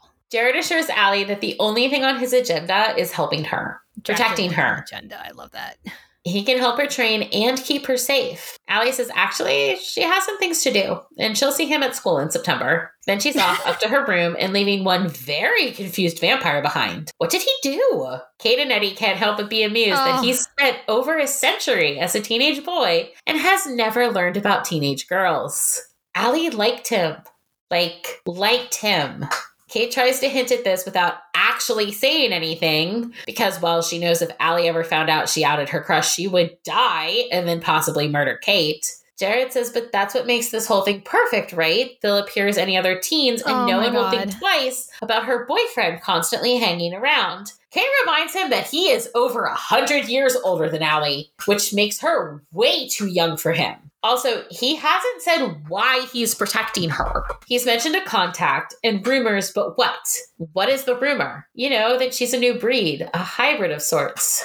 It makes sense, especially if Jared has been in contact with Donnelly. After all, Donnelly was involved with Eric's parents in the ritual that put the demon inside him. Kate says for Jared to give them some time and that she'll call him. He has a phone, yes. He does, and leaves about the same time as Eddie, who seems to have a hot date. Hmm. This gives Kate a chance to call Father Corletti again. he has never met the vampire or spoken to him, but he does know of him. Seems Donnelly has quite the network of spies, which Jared belongs to. Kate is skeptical, but Father Corletti assures her that if Donnelly trusts the boy, Kate can. Yeah, no. No. No. Kate doesn't see Donnelly as the glowing recommendation that Corletti does, and though she doesn't mean to, she snorts when he's met. I love Something I have to say I probably would have done too. Uh huh. Uh huh. No, I mean, it's a good thing that he can't see her face in that moment Oh yeah. because even without the snort, eh, sh- he would be able to see the look on her face. But what if Jared somehow lied to Father Donnelly? What if he's trying to get close to Allie to hurt her or kidnap her? Father reminds Kate she is trained, well trained, by Kate and by Marcus, who says Allie's abilities are extraordinary. But Father tells her, as Allie's mother, she's always going to worry. But Allie can take care of herself. But vampire, centuries old vampire, and Allie likes him. Like, likes, likes him. and if they're out together, people are going to think they're dating. And I love that Kate just like stares at the phone. Yeah. Like she cannot believe Father Corletti isn't having an aversion to this. It's it's something that we have all done when we've talked to somebody on the phone and they said something that's complete bullshit. Also, I love the fact that Kate is wigging out about this. yeah. That she is having what I think is a very real reaction to finding out your kid likes a centuries old vampire or that he may like her because this is not a normal situation. No, and and over and even here in their world. and Father Corletti is treating it like it's nothing to worry about. Father, we got to have a talk. Yeah. Father tells Kate that one, girls get crushes on older girls. Uh, girls I get mean, yeah, crushes they on do. older- yeah, they do. girls get crushes on older people all the time. and two, he is a vampire that wants to protect a girl with special abilities. Don't make problems where there are none. wow, Father. Just like the kid's like, fine. You're Father, you're on you're you're you're not on you're not on the same list as Stuart, but you're on your own special shit list. Just like the father's like, we all need to chill out. We- kid's like, no. Well, no. and I'm just imagine because I I love like I love his whole. It, it's even funnier in the when you have the audiobook and of course I didn't have it this time, but when he's talking to her, it's just Catherine, mia cara, and you can just you can just hear him saying that and the frustration of having to deal with her. Done with father, Kate heads up to see Allie, who is understandably upset. She, yeah, she has every right to be, especially after he was like, "Oh, so we're going to the beach." She's like, "Fuck no." She really thought he liked her. He still might, but even if they like each other, he's a vampire. 110 years older than her, at least. And he's not going to age or grow old. Well, she will. Hasn't she ever seen Highlander? yes! yes! I oh, I was so excited when Kate mentioned Highlander. I couldn't wait because I when I got to that part because for once I was ahead of you. You were ahead of me. You were ahead of me. I freaked out and I couldn't wait till you got to that part where she mentioned Highlander. Oh my god. So good. Oh. No, Allie has never seen Highlander. Is that one of those really old movies that her mom likes? Kate is insulted. So are we. It's not really old. Old, sure, but not really old. I mean, they from the standpoint of a 15 year old. They could watch it if she wanted. They just need to take Timmy to Laura's. Allie says okay and asks if Mindy can come watch too. Why not? The next day, Kate takes Allie and Mindy with her to I don't know why words are hard today. Words are very hard. Life is hard. Ah, that could be it. You know what? Blame the heat. I'm going to. Yeah. The next day, Kate takes Allie and Mindy with her to the mansion to survey the damage and wait for a delivery. As they walk around, Allie and Mindy talk about how cool the place is and imagine what it must have been like back in the days of old Hollywood. Mindy also checks that Allie and the others are planning to come to the show on Thursday. Because, yes, the musical is finally opening, and Mindy has the starring role of the baker's wife in Into the Woods. Yay, good for her. But also, is everybody else teenagers in that movie or in that that show because I don't know. It's community theater, so it might be. It might be like the teen show for the yeah, summer. Yeah, because I thought it would be weird if we had a 15 year old playing against other like adults in that role. No, I'm guessing it's run like some of the places we have around here where you have like a production that's like middle school kids and yeah, a production that's yeah, like, like high school kids and yeah. Allie says she wouldn't miss it. Kate shows the two girls the grand ballroom, complete with food prep area and back staircase to the kitchen. There's mattresses all over the room and it's clear that squatters were up there. Immediately Allie wants to start throwing knives at the wall. Kate is like, absolutely not. Stuart would ground both of them. But what if they lined the mattresses up? Fine. The girls go to move the mattresses and find a squatter. A squatter who turns out to be a demon. After seeing him pop a mint, Allie gets him with holy water to confirm. That's when the demon grabs Mindy. He may not be able to kill Allie, but he can kill Mindy. Will kill Mindy if either of them move. Mindy, however, is a smart girl and lets out an ear piercing note one that startles the demon into letting go. It allows Allie to stink a stink eh, to sink a stiletto in their eye. Kate can't believe that just happened. That she just stood there helpless. The demon now disposed of, Allie and Mindy decide to practice their new combo attack of voice and knives, while Kate texts Eric to come over. He arrives in record time, getting there just about the same time as the guy delivering the tile and other flooring. Turns out he had been headed to the mansion with the hopes of seeing Stuart. What? He wanted a little mono y mono action? No, actually, he wanted to offer a truce. Kate hints at the fact that that might not be so easy and tells him Stuart is a bit concerned about why he wasn't in Mass and whether or not Allie's demon will ever become truly demonly. Eric is instantly angry, but Kate stops him. Truce, remember? Yeah, like he, she's like, please, I don't have time to deal with another temper tantrum.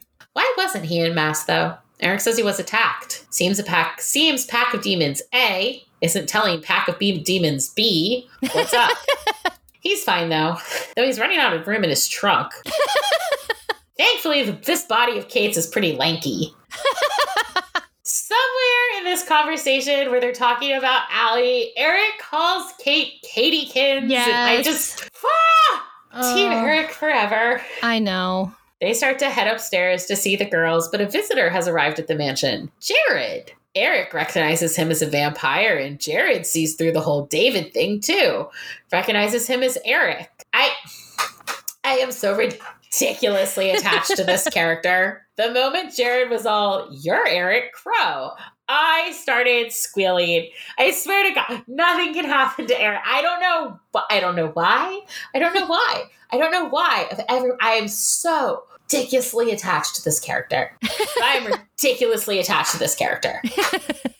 Kate stops Eric from staking him, saying she already knows his deal.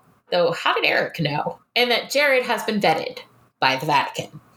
Jared says he came to warn them and to hopefully help Allie start training because it turns out Lilith wants her dead. She's the only one with the power to stop her. Eric reveals then that he had a dream. Actually, he tells Kate that much earlier, but he reveals now what the dream was about Lilith. And in it, Allie was dead. So Jared's story it lines up. So they trust him? More, they're willing to give him enough rope to hang himself. With all that out of the way, the girls want to go with Jared down to the cemetery behind the house to throw knives. And since Eric and Kate can see them from the balcony, they're all, why not? They watch, observing how good the kids are. Mindy's really improved. Not that Allie has noticed. Her eyes are all on Jared. Kate tells Eric about the crush and how while she knew Allie would have crushes, she never expected them to be on vampires. I love how Kate continues to be like, no, this is fucking weird and a bad idea. Yep.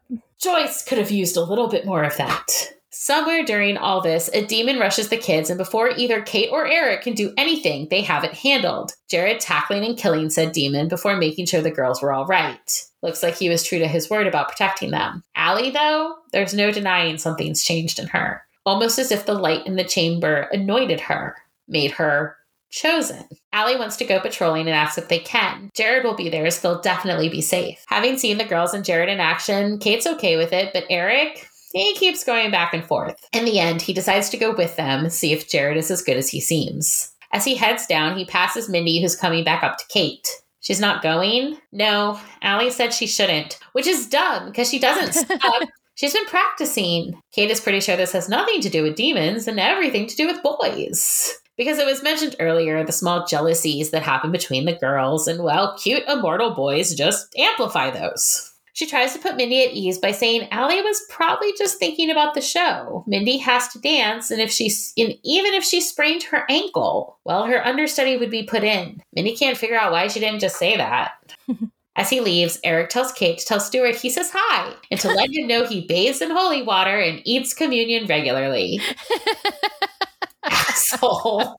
I love that. I mean, he's a cute asshole, but he's I- a weird asshole. Yeah, I love like I he, see he's the lovable asshole. He is. He Yeah. also agrees that maybe Kate should tell him about the dream. After all, no more secrets, right? Oh, we should probably mention that while at the house, Mindy kept saying stuff about how it reminded her of the place gymnasts would go to train. Mm-hmm. Allie said she was sad Stuart wasn't buying it anymore because everyone she knew could move in. Hmm. Hmm.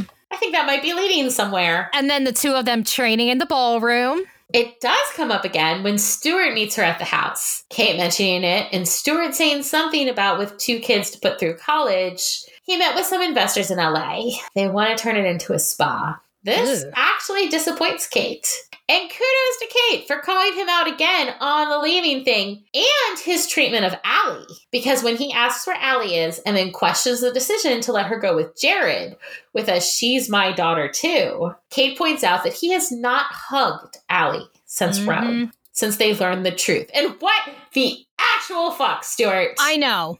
I, I dislike him so much right now. I know. I know. Like what what what has pissed me off is for so many book for for so many of these books, you know, he was Allie is my daughter. Yeah. You are all my family. Now suddenly because of all the demon stuff, he's been fucking Stuart. Yeah, and I and I want to clarify, and I, I'm sure Froggy agrees. This is not a like the character is being written badly. Oh no, no, no. This is a very real world response. oh no, yeah, yeah, something comes up and you just can't handle it. yeah, yeah. Like, No, like This this is is a this is a very real response, and like as a character choice, I totally see why it went there. I'm just really mad at the character. yeah, like the way that the way that I feel about it is yeah, like like, and I know we keep I. Julie understands what we're saying. I know Yes. she, yeah, she, Yeah, we're not saying this is bad writing. This is Yeah. great writing. That's Yeah. why we're so mad. like the way that I feel is I feel that this is some shit that's going on with my friend. Yes, yes. Like I am sitting here watching my friend going through all this stuff and her husband at the beginning is like, "Yeah, well we're we're a family. Like my second husband, we're a family. You know, your daughter from your previous marriage is my daughter. We're we're a family." And now all of a sudden something happened with my daughter and my new husband is being a fucking toolbox. Oh, man. So yeah, yes, that's that's where our that's where our anger like it's a it's a well written character. It's a Yeah. well like and and especially with the world that they're dealing with, it it makes sense. It Yeah. does. So but And like it makes perfect sense for the character. yeah, It but yeah, I us feel like. I feel like I am a friend of this person, and I'm like, oh, your fucking husband. So yes, we we if we hate the cat, it's it's that it's that when you like a villain, you know, when you're like, this is a great villain, like this is just a really well written real world situation that just happens to be in, and uh, like Stuart isn't awful, he's just a dick and needs to get his head out of his ass. yes. Yes. And he does feel guilty now that Kate has pointed it out. I do love the guilt trips that she has been sending Oh, him yeah. on. She has been she's done with him. Oh yeah, her whole like Allie saved the world because that has to count for something, right? Tuesday morning, Eric comes over and the boys actually make nice, talking about ways to get rid of the boys Allie likes. Kate tells them to knock it off, but secretly she's loving it.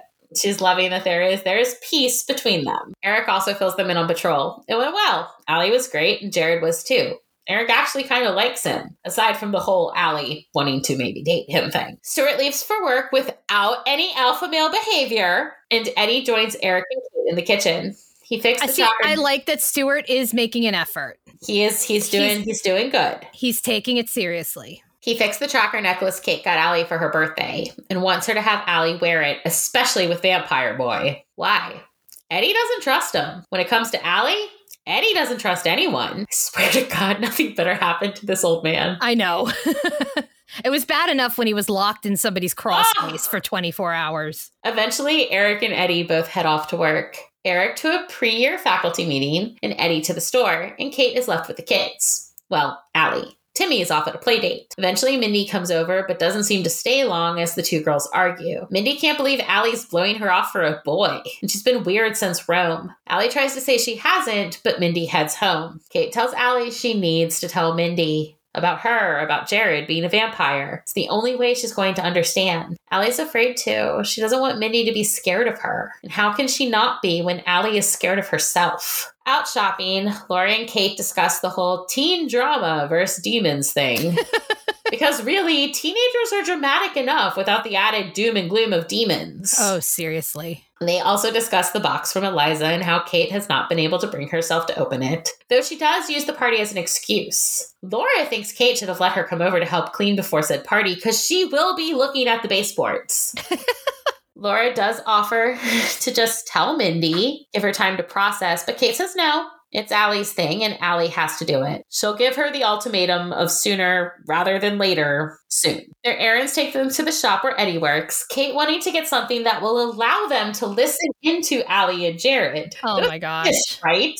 Yes, they exist. Though Eddie can't help but comment on how much Allie's going to love that. Oh, yeah. He goes to get Kate and Laura the device along with headphones and explains to them how it works. Then Kate begins to track Allie now that she's wearing the necklace again. As she's doing so, she hears footsteps behind her. It's the impatient bitch with the candle from the party store. Kate knew she should have killed her. So the bitch jumps Kate, telling her that there can be no obstacles. Unfortunately, Kate can't take her out or even interrogate her because Fran comes running up with Laura at her heels, because you know, friend in trouble. So Kate settles for slamming her hand into the demon, getting her off her, and ordering her to go, threatening to call the police if she doesn't. She then tells Fran that the woman drunk. Fran is impressed by Kate's moves, says they're even cooler than the stuff they've seen in class. Which reminds Laura, a new session will be starting soon, and Fran is on the email. I I hope we I hope we eventually bring Fran into the fold. I know, I know. I want Fran and Rita. Yes, yes. And I mean, we don't know if Rita knows because Yeah. Kate even ponders that. Yeah, because Like, I feel the way that Eddie and like they run that, like they work at that shop. Yeah. She got Allie a taser. Yeah. She saw Eric freak out. So, yeah, Kate does have a thing where she says she needs to ask Eddie what, if anything, Rita knows. Yeah, yeah. So I want I want Fran and Rita to be a mother daughter Yes. Yes. hunting team. Yes. You know, uh, you know, like cause cause Rita's, you know, Rita's is older, so you know she's out of the game. Fran probably isn't really that much into the game anymore, or she's doing things on the side. But yes, I want them to be a mother daughter team. I want Fran to come in because I feel like Fran is waiting for Kate to say something. Yes.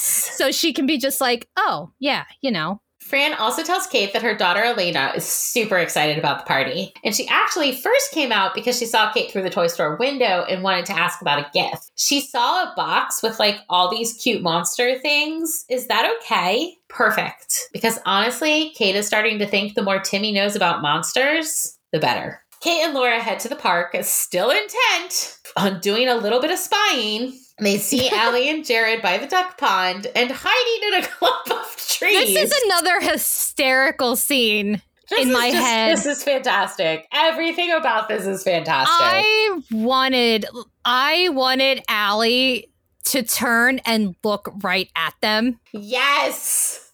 Yes. and just be like You can't see you, you can't see the face that I'm making, but it's it's it's just what a teenager would give her mother if she caught her Yes. spying on Seems Allie is talking to Jared about her crush and how embarrassed she is. She thought he was really in high school. Jared, it seems, isn't totally opposed to the idea. Just, you know, her mom might stake him. I'm also amused at the idea of people seeing them Yes. when they're walking by. Allie asks about being immortal, if it's weird to be 17 but not. And yeah, it is a little. As they're talking, they get attacked by a few demons, one of which says something about him not being allowed to walk, to have his mate. Kate wants to go help, but Laura holds her back. Allie has this. She has to trust she can handle things and trust Jared. As Kate watches, she sees Allie and Jared take on and defeat the demons. The two of them working in tandem like she and Eric used to Oh. like they used to with the others on their team. It gives her an idea, and she asks Laura if Cutter can meet them at the mansion tomorrow. He can, but it has to be first thing in the morning as he has classes all day. And so Kate gets up way earlier than should be hmm. allowed in summer to meet Cutter, Laura, and Eric at the house.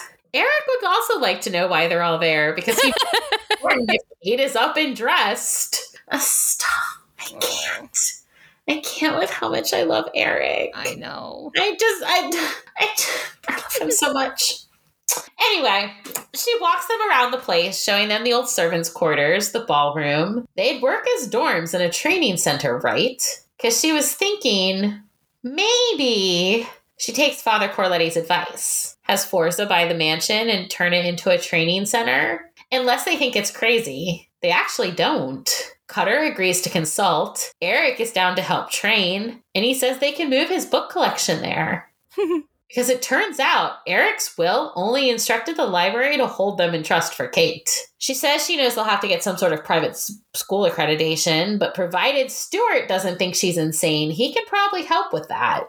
And she still wants to keep her self defense classes in this separate, so Cutter wouldn't have to make the hike for both things. What I find interesting is that she says Forza identified potential hunters Mm-hmm. in the Southwest and California. Mm-hmm. So, though a bit less mystical than Slayers, they do keep an eye out for people who show certain talents. They have Right. their own idea of potentials. Right, right. Like they've got people hiding in the bushes. Yeah. As they're leaving, another demon attacks, this time after Eric. Cutter lands him on the floor, and Eric wants to know what happened to the bowing and the calling of sire. I love how done Eric is. right?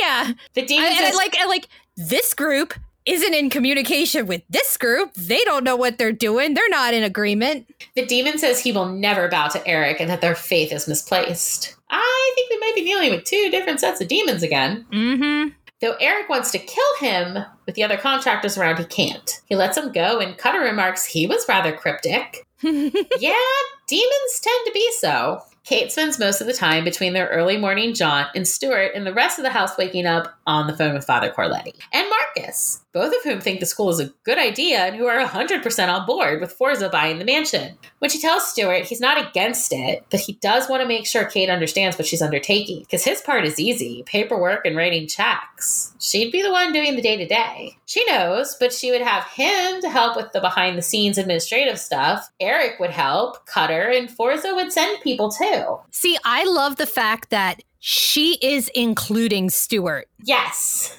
Yes. Like she's like, okay, I know what Stuart's wheelhouse is. Yeah, like I'm Like- gonna have him do the accreditation stuff because Yeah. he he gets that. I don't get He's- that. He gets that. He's, you know, and he's a lawyer. He has contacts. He knows what they need and he can keep up with every year what they have to do. Like he said, he's doing the administration, writing the checks, but it is a I mean, and he's kind of he's kind of putting it off as if he's not doing much, which I actually kind of like how he did that. Yeah. Like he's like, "Oh, you're in charge of all this. I'm just doing yeah. this. Like he's trying to make it seem like what he's doing isn't a big deal, but it is.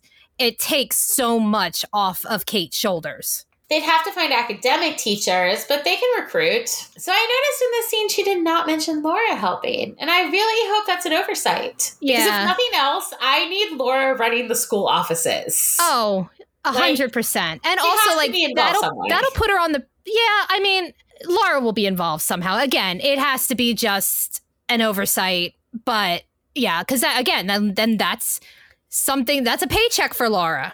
It is. Eventually, Allie comes down and Stuart heads to work. Kate tells Allie about the school, and Allie is stoked, except for the whole thing where she may no longer live next door to Mindy. That makes me sad too. Mm-hmm. Though, depending on what Laura and Mindy decide, Kate thinks Mindy would make a great alimentatore, and they'd be training for that too at the academy. Kate promises Allie that they will hammer all the details out later, and Allie decides she's done with the topic. Her mom is still okay with her patrolling that day with Jared, right? Right?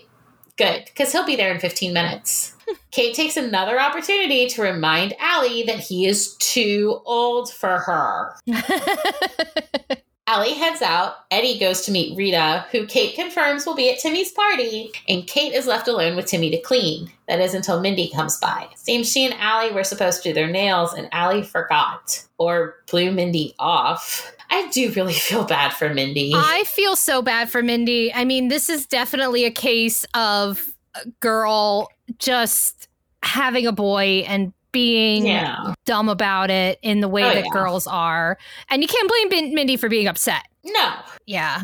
It's, it's just, yeah, yeah. I feel so bad for Mindy. Kate assures her it wasn't intentional while doing her best to stay out of slash temper any potential teenage drama. She offers to pay Mindy to watch Timmy if she'd like to stay and hang out, but Mindy, being the sweetheart she is, says she can just take Timmy back to her house, no payment needed. Aw, I love Mindy. Before they leave, she tells Kate there's something about Jared that's bugging her. Like, he isn't what he seems. Kate doesn't tell Mindy the truth. She wants to give Allie one more day to do so, but she is proud of Mindy's instincts. It proves she was right in her assessment that Mindy would be a good alimentatore. She tells Mindy that Eric thoroughly vetted him, and Mindy takes Timmy to her house. Finishing cleaning, or trying to, she talks with Eliza and finds out she's stuck in San Diego due to a broken leg, the result of a car accident that may, in fact, have been no accident. She asks Kate if she's had time to look in the box, and Kate admits she hasn't, but for filling Eliza in on everything that's going on in San Diablo. Eliza tells them to be careful, both because of the attacks and because there's a meteor shower coming. Something she remembers from her mother's tarot cards may have to do with Lilith, as fire and air are her elements. Great.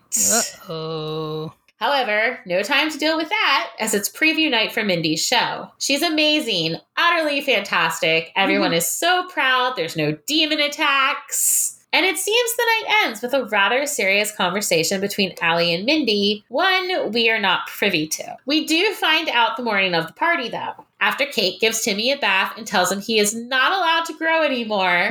Which I agree with. Timmy Oh, is I- not even my child. And Oh, I'm I- very emotional about this. I tell, I mean, I tell Owen all the time, and he's 10. He's not allowed to grow. And I keep threatening that I want to squish him back down. And then he says, Mom, that's not how life works. He's so sassy. he is sassy. I, I, I only have, sass- sassy child. I only have myself to blame. she leaves him to get dressed, which I think is very brave. Uh, that's, you know what? It's his party, and he can pick out his clothes if he wants to. That's true. And heads downstairs to see how the last minute party setup is going. As she puts Allie on gift bag duty, she can't help but ask, What happened with Mindy? Is everything okay? It is. Yeah, they talked. Allie apologized for being a bitch and cutting Mindy out. Explained what happened in Rome, and Mindy understood. She even understood when Allie told her of her fears, how she's getting faster and stronger, but not just that. She's surpassing Kate in these things, and it's a little shocking. But Mindy promised to be beside her no matter what. Kate is proud of Allie for telling her and assures her that she too will be beside her no matter what. She loves her, as does Timmy, who has arrived ready for hugs. so maybe their family's a little unusual, but it works. It's finally party time. Finally. And Eric arrives swinging Timmy about the same way he used to swing Allie about. As we're getting close to the end of the book, I can see the writing on the wall and just how dare the demons interrupt Timmy's party. I know. I am very I upset know. by this. I I'm know. very- And I will say, like, excuse me, I will say, like, I love how good Eric is with Timmy. oh, he's so good with Timmy. Yes. And Like, Timmy loves his Uncle David. he loves Uncle David. And like you can tell because, you know, they they probably would have had more kids if he hadn't died. Oh yeah, absolutely. And and he's not taking anything out on Timmy No. about not being his son. No, because he's good. He's a He's good, good. And I mean, until this point, Stuart was doing great with Allie yeah, no, he Up was. until, he you know, this point. a few chapters this ago. point. But I mean, I think we're back on track with that. We're getting there. They just need to be a thruple and just Right? Right? That's the only satisfactory way that this ends. like he just needs to move in and like like they just the two of them the two men need to just realize like that they both love the same woman the two of them need to get along just Yes. let it happen Allie comes down to see Eric swinging Timmy and wants a hug, though Timmy is not ready to give up Uncle David. Aw. Not on his birthday. So Allie says fine. She'll hug Stuart, who only gives Allie a half hearted hug back. Something he does feel guilty about, and that sends Kate into the kitchen, where Laura and Cutter are getting the mimosas started. Laura wants to know what's wrong, and Kate says she just needs a minute. She'll be fine. Laura hands her a mimosa and she says, See, better already. As the guests are either beginning to arrive or are about to arrive, Kate takes one last look around the room, just checking for anything she might have missed. And she sees it the box from Eliza. While she doesn't care about people seeing a random cardboard box, she also doesn't want one of the toddlers deciding the family documents are a coloring sheet. So she goes to grab it and immediately drops it spilling papers everywhere. As she picks them up, she notices something on the family tree. Donnelly. Written up near the top is the name Donnelly. oh What? Like, no, seriously. What? i know I, I, I need answers. I What need answers immediately. what a, like yeah because it was a family tree and like this is this is rude this is the rudest part of this book This is the rudest part of this book. Like- and apparently, Kate also needs answers. yes but now is not the time unfortunately. No, but she's still gonna try. Because she gives Allie the box, asking her to shove it in the closet. And after listening to Allie tell her that she and her dad are going outside to see Jared's motorbike, she goes to call Father Corletti, who it turns out has been trying to call her. Yeah, I love this. Like, oh, thank you for returning my call.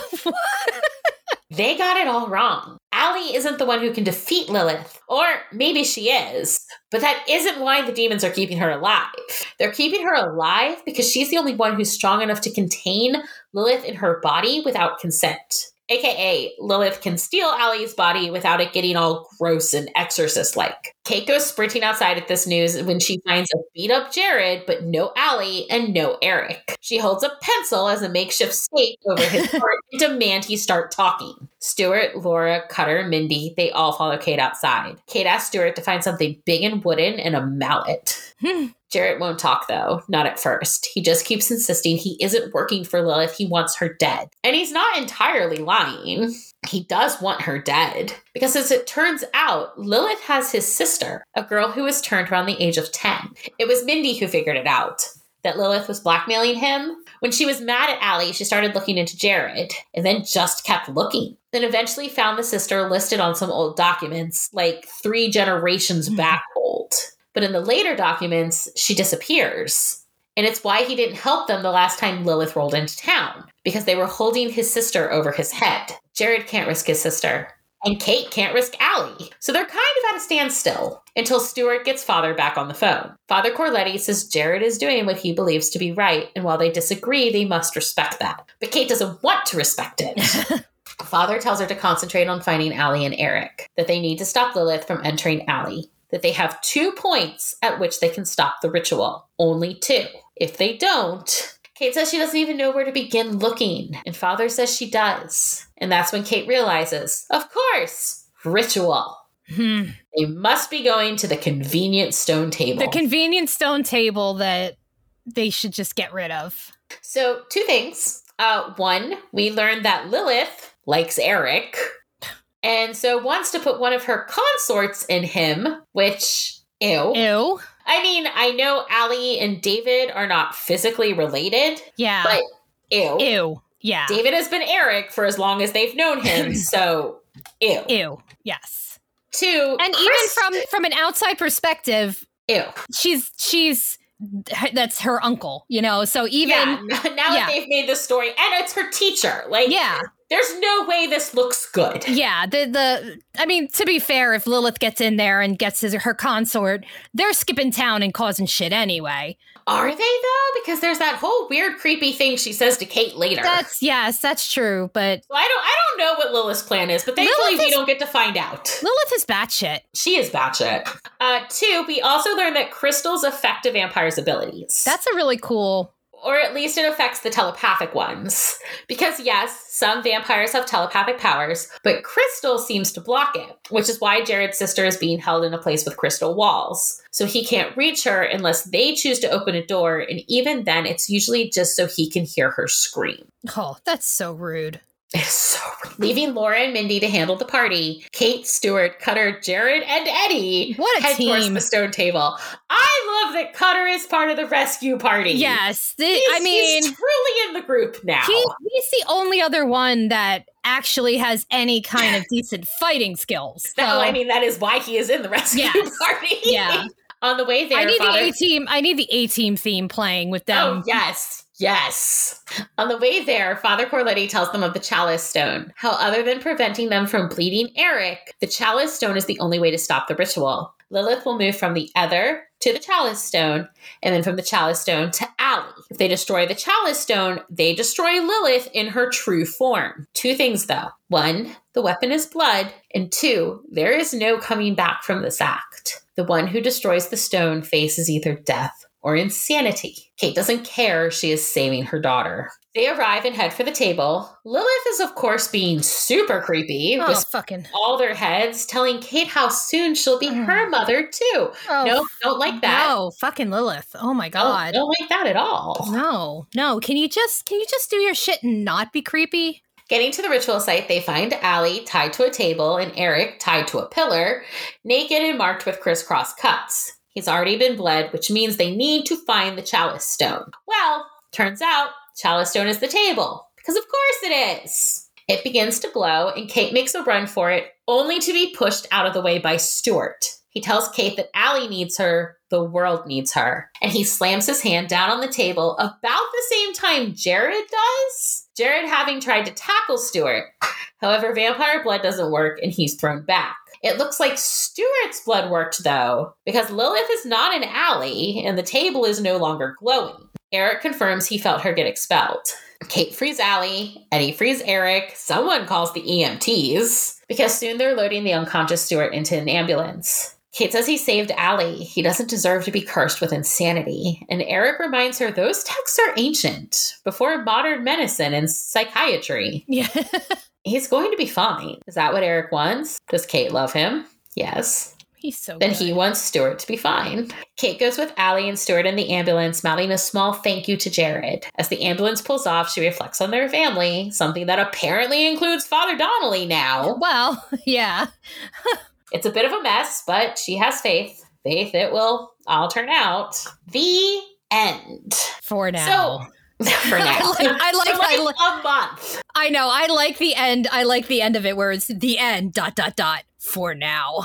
So, okay. It wasn't until I was typing up my notes that I realized the demon guards at the ritual site were kind of useless. They really were. Like, we mentioned them, but there's no fight, unless we're to believe that, like, Cutter was in the background, like, kicking ass while, like, That- they were searching for the stone. Okay, so the way that I'm seeing this play out is it's very dramatic with everybody going to the stone, and then when it switches to Cutter fighting the guards, it's everyone was kung fu fighting. Oh, I like it. I like it. I, I, I, there you go. We go back and it's serious music. We go to him and it's just the song continuing. Also, I just I need the next book. I have I so many questions. Is. Jared gonna stick around? This is Are one of we are we gonna find a sister? I what will about say, like, this is one of the first times like this ending of this book is like all the other ones they were very neatly wrapped up. Yes, by the end of the book. Yes, of course. i mean even the pre even the previous one. Yeah, this has so many loose ends and so many questions. And also this ending was way too neat. This ending was way too neat. I do not for a second believe Lilith is actually gone. yeah because i was like when i was reading i was looking at how many pages i had left. And like with it like they were at the party and i'm like where's the shit gonna start? Where's the action? Like where's everything? And then it was just all so quickly. Like it just feels like there's But- more. But I like think that's why we got we got the for now. yeah yeah. So this this is the this is the first one and i mean i was excited to read all of them but yeah. this was the first one where the ending really leaves me like, holy shit, we need the next one. But I, and I'm glad we only have a month to go. Yeah, and I mean, is is Stuart insane? Yeah, Like, what's going on? yeah. You know, I and I like the so setup that they're going to be doing the new school. Yes, yes, because we get the school in the next one, and I'm so excited. Yeah. I So- just, for the record, I, I am still mad at Stuart. Like he saved Yeah. Allie. Yes, he might he's be crazy, but I'm still mad at him. he's he he kind of redeemed himself at the end. But see, that's the thing. It's like when your friend's husband does something stupid and then makes up for it, it's okay, but you're still mad at him. Still mad. Yes. Oh. all Oh. right, so that is it for this week. Thank you all for listening, and make sure you join us next time when we take on season three, episode eleven, gingerbread. Oh, that's going to be another good one. Oh, until then, check out our various social media channels, all of which will be listed in the show notes. And if you like the show and you want to let us know it, you can subscribe, rate, and review wherever you listen to your podcasts, or write to us directly at the Watchers Diaries at gmail.com. Bye. Bye.